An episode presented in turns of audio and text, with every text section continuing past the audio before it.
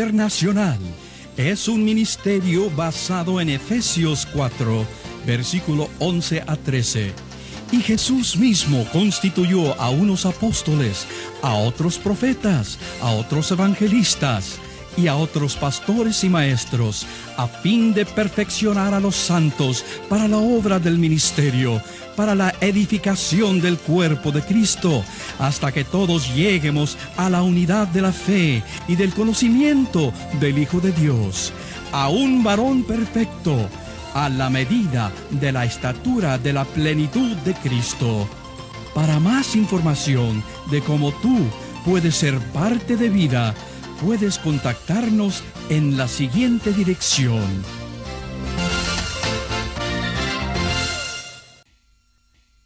Entramos seguidamente al estudio de nuestro último libro del Pentateuco, el libro de Deuteronomio. Ah, el nombre viene de la Septuaginta, la versión ah, bíblica hebrea que fue traducida al griego en el siglo III antes de Cristo y significa segunda ley y también, o también repetición de la ley. Es una serie de discursos que Moisés dio al pueblo en la llanura de Moab, donde eh, estaban ellos acampados antes de entrar a la tierra de Canaán. Ya la primera generación había muerto, aquellos que habían salido de Egipto y que habían visto la grandeza de Dios y todo su poder desplegado por el desierto a través de milagros extraordinarios, eh, la provisión de Dios de una forma maravillosa, el maná, las codornices, el agua que brotaba libremente. Ah, escucharon su ley, eh, pudieron oír los preceptos a través de Moisés, a través de los ah, sacerdotes, eh, miraron el tabernáculo, fueron testigos de lo que Dios hizo en su medio y también recibieron eh, vida allí en el desierto. Sin embargo, por su dureza y su incredulidad, no pudieron entrar, eh, quedaron postrados en el desierto aproximadamente por 40 eh, años y esa generación, los mayores de 20 años, Dios dijo que no irían a entrar en su gracia o en su reposo porque no habían querido escuchar su voz. Esto sucedió cuando los eh, dos espías volvieron de mirar toda la tierra y cuando solamente el veredicto de dos fue de que podían hacerlo. Caleb y Josué podían tomar esa tierra. Cierto, habían problemas, habían obstáculos, habían gigantes y ciudades fortificadas, pero sin embargo Dios les iba a dar la victoria. No lo escucharon no los escucharon mejor y todos ellos uh, perecieron tristemente. Y a esta generación uh, nueva, a esta sangre joven que se estaba levantando, Moisés quiere recordarles lo que había sucedido anteriormente. Algunos de ellos, uh, para ellos eran solamente ecos, recuerdo en su memoria de lo que había pasado con sus padres, pero quiere ahora traer los preceptos del Sinaí y dejarlos plasmados de una forma gráfica y latente, no solamente en su, en su mente, sino también en sus eh, corazones. Por lo tanto, esta segunda ley o repetición de la ley era para, mm, para refrescar y traerles estos conceptos a eh, su memoria. Algunos de los pasajes del libro de Deuteronomio Ah, se encuentran repetidos, se encuentran repetidos, eh, por ejemplo, en Éxodo y, en Levítico y en Números. Por lo tanto, no los vamos a considerar, solamente vamos a tomar aquellos pasajes que aportan alguna nueva luz para nuestro estudio. Eh, Dios había dicho que entraran, entrad y poseed la tierra. Ellos debían hacerlo ah, ahora, estaban, debían estar listos y dispuestas para tomar la tierra que Dios les daba. Y también eh, Dios le estaba diciendo, Jehová, tu Dios, a través de Moisés, Jehová tu Dios te ha entregado ya esta tierra, solamente deben eh, tomarla. Los propósitos del libro de Deuteronomio son varios. Tenemos que eh, querían preparar al pueblo para la conquista de Canaán. Y la preparación eh, tenía que ser una ah, preparación de vivencias, pero también de conocimiento. Entren y poseen la tierra. Ah, te la entrega Jehová tu Dios. Por lo tanto, la palabra es de amonestación. Pueden hacerlo. No lo hagan como sucedió ah, bajo los espías en Cades Barnea cuando, cuando tuvieron la oportunidad y no pudieron entrar. Ustedes pueden hacerlo ahora. Segundo, presenta los preceptos en términos ah, prácticos eh, a la nueva vida en Canaán. Moisés utiliza un lenguaje familiar, no utiliza un lenguaje retórico, el lenguaje ah, de los ah, libros de Levítico y Éxodo, sino que ahora usa un lenguaje fácil de entender, un lenguaje que pudiera llegar a sus corazones y que eh, trajera una nueva luz de, aplicación para lo que ellos eh, iban a escuchar. Y en tercer lugar, eh, el propósito era estimular lealtad tanto a Dios, a Jehová, también como a su ley. Tenía que haber una lealtad. La lealtad tenía que venir, brotar del corazón. Ah, tenía que proceder de un corazón nuevo, de un corazón limpio. Y pues Moisés se esforzó antes de su partida en que esta lealtad quedara bien cimentada en su pueblo antes de entrar allí. También se conoce y el propósito es eh, de que era un libro de, revistas o libro de las revistas.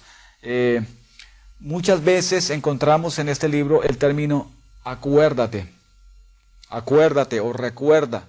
Moisés paternalmente les dice, acuérdese pónganlo en su memoria, no vuelvan a hacer aquellas cosas que el pueblo anterior hizo, sino que hagan ahora lo que Dios, Jehová tu Dios, te demanda.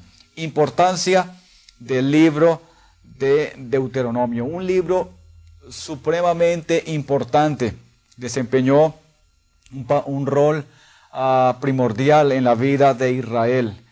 El código deuteronómico de este libro fue utilizado para juzgar por ejemplo, las acciones de los reyes.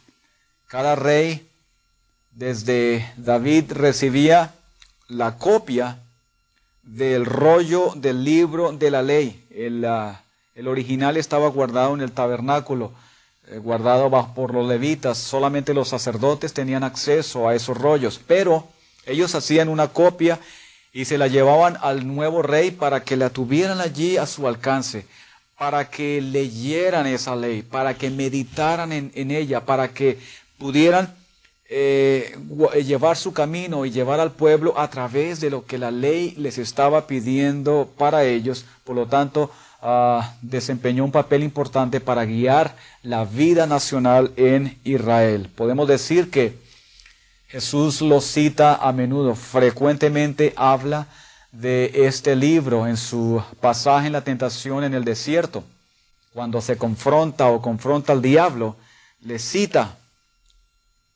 versos, pasajes de este libro de Deuteronomio. Y aunque hay muchas partes repetidas, eh, volvemos a decir, tiene un lenguaje familiar y es escrito en tono de exhortación. Ah, lo hizo Moisés así para que el pueblo eh, pudiese captarlo de una manera mejor. Vamos a ver el bosquejo en esta tabla eh, a continuación y aunque es el único bosquejo de, los libros que presentamos, lo hacemos para mirar la importancia que tuvo en la vida nacional, en la vida religiosa y civil allí en Israel. En primer lugar, encontramos la palabra recuerda. Este pasaje está del capítulo 1 al capítulo 4. Y le recuerda algo, le recuerda primero la revisión de los fracasos de Israel, el capítulo número 1. Le recuerda los fracasos y lo trae a su memoria. Ve, le recuerda las victorias y también el reparto de la Transjordania, o sea, la franja de tierra situada al este del río Jordán. Eso está en los capítulos 2 y en el capítulo 3. Y en la parte C o en la parte tercera encontramos exhortación a la obediencia. Lo encontramos en el capítulo número 4, de manera que todo esto tiene que ver con la palabra recuerda. La segunda parte de Deuteronomio en su bosquejo es obedece e incluye pasajes del capítulo 4 hasta el capítulo número 26. ¿Obedece qué? Primero, obedece el decálogo y escucha su aplicación. Capítulos 4 a capítulos 11. Eh, segundo, leyes. Obedece las leyes sobre el culto y la vida santa. Esto lo tenemos del 12 al 16, los capítulos. Y finalmente en la parte tercera tenemos obedece las leyes de justicia. Estas leyes las hallamos de los capítulos 16 hasta el versículo hasta el capítulo 26 inclusive. Y en su parte tercera presta atención. Presta atención. Los versículos 20, eh, los capítulos 27 al 34 y solamente encontramos dos partes, la parte A, bendiciones y maldiciones para el pueblo, si prestaba atención, capítulos 27 al 30. Finalmente, últimos días de Moisés, antes de la entrada del, pueblo a la tierra prometida, los capítulos 31 al 34 inclusive. Vamos a entrar seguidamente en la parte número 1, recuerda, y vamos a mirar estas, uh, estas tres eh, porciones. Recuerda tiene que ver con el paso de, de la historia de las peregrinaciones. Es un ah, repaso también para indicarle lo que el pueblo había hecho anteriormente. Moisés empieza a narrar y a detallar ah, la historia comenzando en Oreb, cuando Dios descendió y dio sus leyes al pueblo. Narra, por ejemplo, cómo Israel perdió la, oportunidad de entrar en la tierra prometida por su incredulidad. Pudiéndolo haber hecho en el, en el cuestión de meses, perdieron esta oportunidad porque no estuvieron dispuestos a escuchar esa parte eh, fundamental que les, que les eh, pedía que siguieran en pasos de obediencia. También añade algunos detalles, por ejemplo, el pasaje de los espías. Eh, en el libro de números encontramos que Dios le dijo a Moisés que enviara un grupo de espías para, para mirar la tierra, para analizarla. Pero aquí encontramos que no fue, eh, ah, no fue originado por, eh, por, Dios, sino que fue pedido por los hijos de Israel. Y Moisés no intuyó o no comprendió lo que había detrás de esa petición él ah, parece de que lo tomó solamente como un repaso que se le iba a hacer a la tierra, pero no previó de que el pueblo ah, podía reaccionar de una manera adversa a un mal reporte como efectivamente así sucedió. Volvieron ellos, dieron el reporte y el pueblo se desanimó, se desmoronó en su integridad cuando escucharon de que la tierra era fértil, pero que ellos no podían hacer nada para tomarla y de aquí pues eh, perdieron la maravillosa oportunidad de entrar en la tierra y fueron ah, castigados a vagar en el desierto por un tiempo tan largo. También ah, Moisés les explica a ellos por qué eh, Dios perdonó a Aarón durante el pasaje del, del becerro, la idolatría con el becerro de oro, cuando Moisés descendió y Dios le dijo, desciende porque tu pueblo ha pecado. Moisés encontró este becerro y tuvo que deshacerlo y llamó a Aarón y tuvo que reconvenirlo. Aarón echó la culpa al pueblo de que ellos querían ver un Dios que pudieran tocarlo, un Dios que estuviera eh, con ellos. Y Aarón no pudo enfrentar en ese momento a su pecado, pero fue perdonado. Y es lo que Moisés eh, da a entenderle al pueblo que fue perdonado porque él intercedió a Dios por Aarón. Maravilloso este pasaje. Dios lo perdonó tan solo porque su siervo Moisés estuvo dispuesto a pedir por la vida espiritual de Aarón. También no menciona a, a Coré durante el pasaje de la rebelión, ah, juntamente con Datán y Abiram, cuando se levantaron con los 250 hombres y fueron a pelear y a disputar la autoridad tanto religiosa como civil. Estos hombres fueron castigados por su atrevimiento, pero él no menciona a Coré en esta eh, rebelión. Parece que los hijos de Coré no estaban todos envueltos en el asunto, por lo tanto estaban algunos activos dentro del servicio a, Dios y Moisés pues solamente toma eh, los nombres de Datán y Abiram y prefiere eh, no llamar o tomar en consideración eh, la familia de aquellos que estaban sirviendo también a Dios. Esto nos muestra de que Dios pues eh, también es perdonador, olvida, y aquellos que quieren seguir en el trabajo al Señor, pues Dios no los ah, descarta de ninguna manera. Entramos al capítulo número 2 y al capítulo número 3, y en esta ocasión Él les recuerda las victorias y el reparto de la región del Jordán al oeste o la trans Jordania. Dios le dio victoria sobre sus enemigos. Dios evitó que pelearan contra los ah, de Edom, los edomitas, porque eran sus hermanos. Les llevó alrededor. Eh, cuando Arad, que el rey que estaba al sur del Mar Muerto, vino a pelear contra ellos, ellos los destruyeron.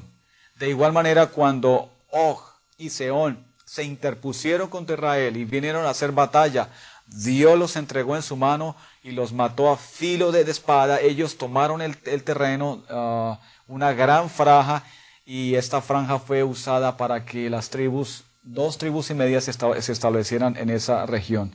Pero no se les permitió, repetimos, atacar ni a los edomitas, ni a los de Moab, ni a los de Amón, porque también eran hermanos, venían de Lot y formaban parte ah, de la promesa que Dios le había hecho a Abraham. También eh, cuenta él y rememora cómo había, cómo había distribuido esa franja de tierra, 180 kilómetros, la Transjordania, entre las tribus de Rubén, Gad y Manasés. Ellos vinieron, pidieron eh, por la cantidad de pueblo y animales que tenían esa extensión para sus familias.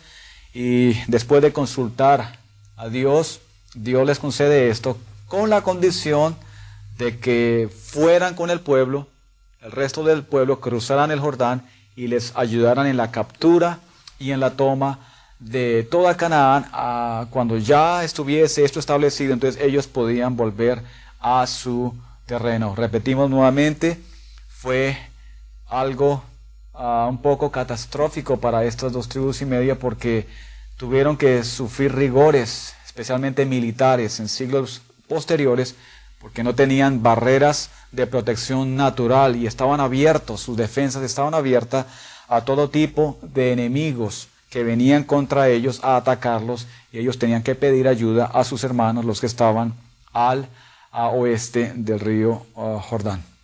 Vamos con el capítulo número 4, exhortación a la obediencia. Aquí Moisés, eh, de una manera ah, paternal, apela al pueblo joven, apela a Israel a que no cometan esos mismos errores, a que escuchen a Dios, a que no sean obstinados como lo habían sido uh, sus padres. Y como él habla, por ejemplo, de que como el marido eh, da a su esposa su amor sin reservas, también de, la misma manera Dios les demandaba de ellos su fidelidad y su amor que no tenían que inmiscuirse en la idolatría y también en las prácticas paganas de los cananeos, porque entonces Dios no perdonaría su rebelión, sino que tendría que castigarlos como lo había hecho con los otros.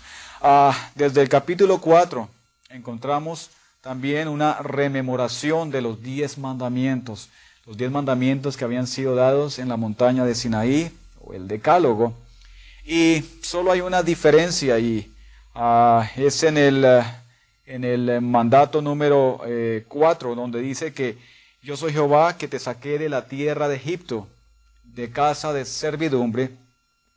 Primero él muestra que Dios o Él es soberano y que la relación que entabla con su pueblo es una relación personal. Ha redimido a su pueblo de servidumbre, lo sacó de una tierra que los oprimía, de una civilización que estaba ahogándolos. Y la diferencia está en que los había sacado por amor para establecerlos en una nueva tierra donde les iba a dar paz y seguridad y tranquilidad en todas sus costas. También muestra y dice a Moisés, eh, llama los eh, diez mandamientos o el, decálogo, los testimonios de Dios o los testimonios de Jehová. En el capítulo número 6 ya entramos en la parte de obedece o exposición de la ley, la segunda parte. Y aquí viene el gran mandamiento. a los judíos conservadores llaman a estos versículos la semá. Para ellos es un credo. Y ellos eh, cada día están trayendo este, este pasaje, eh, están ah, pronunciándolo. Oye Israel, eh, Jehová nuestro Dios uno es. Está hablando de la unicidad de Dios. Y no se refiere de que Dios ah, no puede ser tripartito, ah, aunque la Trinidad venía bosquejándose a través de las primeras páginas del Génesis.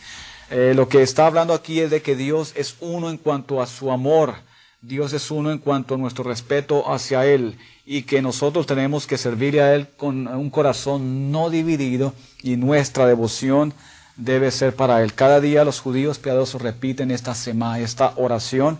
Eh, la palabra oye es traducido por la palabra vea a la semá. Y también más adelante, después de esta oración, viene a la instrucción en el hogar de que amarías a Jehová tu Dios con todo tu corazón. La devoción tenía que ser para Él y esa, ese concepto, esa enseñanza debía ser no solamente personal, sino que eh, deberían ellos pasárselo a los hijos en todo momento. La instrucción debía empezar por el hogar, por la casa, y debían repetirle a los hijos constantemente al levantarse, al acostarse en el camino, eh, los preceptos del Señor para que fueran guardados dentro de su hogar, para que su familia fuese eh, guardada pura. Y es más, debían colocarlo en todo lado, en las puertas, en las ventanas, mostrando de esa manera que Dios quería formar parte integral de la vida de la familia hebrea. Vamos a saltar ahora al capítulo número 12. El capítulo 12 al capítulo número 16. Y son precauciones contra la idolatría. Eh, Moisés eh, tiene una gran preocupación en su corazón, especialmente por su pueblo, de que se vayan a inmiscuir con las mismas cosas que hacían los, eh, los cananeos. Los cananeos era un pueblo pagano era un pueblo con unas ah, tradiciones y costumbres que iban contra la ley de Jehová, sus ritos, sus dioses. Ah, Jehová abominaba todas esas cosas y no quería que su pueblo fuese a contaminar por ello. En primer lugar, cuando entraran allí debían destruir todos los lugares del culto pagano. No debían dejar a un altar, a un sacerdote, debían erradicar por completo estas costumbres, porque de otra manera serían piedra de tropiezo tanto para ellos como para sus hijos, y aún más, no debían eh, practicar esas costumbres paganas, costumbres tales como pasar eh, por el fuego los hijos para entregarlos a, dioses, o levantar árboles y leños y templos para adorar a dioses falsos. Ellos no debían inmiscuirse con esas cosas, pues Dios no iría a pasarlo por alto. También debían prestar su adoración y su servicio a Dios o su culto en el lugar que Dios fuera a determinar. Ellos no podían hacerlo en, cualquier lugar. Acordémonos que más adelante en el tiempo de la conquista, ah, el pueblo levantaba lugares de adoración en la cima de las montañas y Dios no había determinado eso. Él había o estaba colocando su voluntad en un lugar y el pueblo tenía que acudir allí para que los sacerdotes fueran los que hicieran todo el, el trabajo de intercesión entre ellos y Dios. Para eso habían sido llamados los sacerdotes. Por lo tanto, debían eh, concentrarse en ese lugar y especialmente ah, tres veces al año durante las fiestas, la fiesta ah, de la Pascua, ah, también la fiesta de los tabernáculos. Ellos debían estar allí congregándose para seguir estas festividades juntamente con el día de la expiación. También debían erradicar o exterminar los falsos profetas, hechiceros e idólatras. No debían dejarlos vivir y debían hacer desde la casa donde estuvieran ellos o desde su eh, terreno, desde su lugar de vivienda, anualmente las peregrinaciones hasta el sitio que Dios había pedido para llevar allí sus sacrificios, sus ofrendas y de que los sacerdotes estuvieran intercediendo a favor de ellos y ellos estuvieran recibiendo a su vez instrucción en la ley de Moisés. Ah, también debían a ofrecer los diezmos de su tierra. Eh, para ellos era obligación tomar el diezmo de lo que la tierra estaba produciéndolo y llevárselo a los levitas. Dios estableció esto para que los levitas ah, tuviesen un medio de manutención, debían vivir de las cosas del templo. Los levitas a su vez tomaban estas cosas y ellos daban el diezmo a los sacerdotes. Vemos por lo tanto la organización perfecta. El pueblo era llevado a la adoración, a la presencia de Dios a, través del trabajo de los sacerdotes directamente y de los levitas indirectamente. Y los sacerdotes y levitas estaban concentrados en sus labores. Los levitas ah, no podían prestar servicio militar. Los levitas desde los 25 ah, o 30 años debían estar eh, consagrados a sus labores. Ah, solamente se le dieron 48 ciudades y juntamente con los sacerdotes, ellos tenían que estar pues a la disposición tanto del pueblo como a la disposición divina. Ellos tenían que interceder por el pueblo, enseñarles. El sumo sacerdote era el, encargado del Urim y el Tumim, eh, de mostrar o revelar la voluntad a su pueblo. Pero en estas eh, precauciones que da Moisés, él refleja el sentido de que todo lo que ellos hagan deben hacerlo enfocado a la adoración exclusiva y única de Jehová. Si hubiese algo en contra, ellos debían rechazarlo o exterminarlo por completo, porque sería para ellos ah, de piedra de tropiezo y más adelante vendría a castigo sobre sus vidas. Por lo tanto, estas, estas precauciones tenían que ver con el pueblo y Moisés de una manera, ah, de una manera fácil les da eh, estas palabras para que ellos las atesoren en su corazón. La palabra no estaba lejos, la palabra no estaba al otro lado del mar, tampoco estaba en lo profundo ah, para que ellos pudieran ah, decir no está cerca, sino que estaba junto a ellos, estaba en su boca, pero también estaba en sus corazones y es una manera maravillosa para estar exponiendo la ley. Eh, repitiendo todo esto, podemos decir que el recuerda y el obedece están ligados entre sí. Recuerda, miren lo que pasó antes, analicen lo que pasó con sus padres, ah, no fue muy agradable, quedaron eh, sin alcanzar la bendición, pero ustedes tienen ahora que obedecer, tienen todo el cuerpo de la ley, tienen toda la enseñanza desmenuzada tienen todas las ventajas, están a punto de, entrar. Ah, Dios tiene sus manos y tiene sus ojos dispuestos a bendecirles. Solamente hagan lo que Él pida. Y si ustedes lo hacen así, les, les está diciendo Moisés, no van a tener ningún problema. Erradiquen todo obstáculo. Echen fuera la idolatría.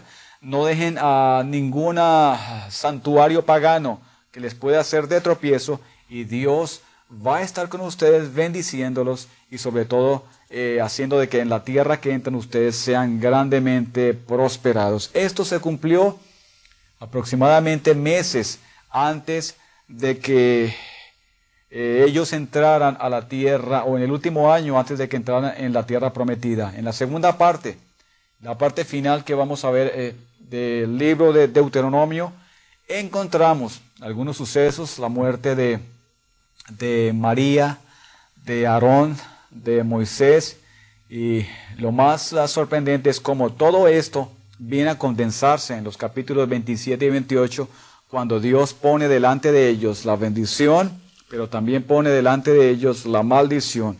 Ellos debían escoger a dónde ir, sin embargo, ya tenían preceptos y el camino ah, listo o salvaguardado por Moisés para que ellos recibieran la bendición que provenía del Altísimo.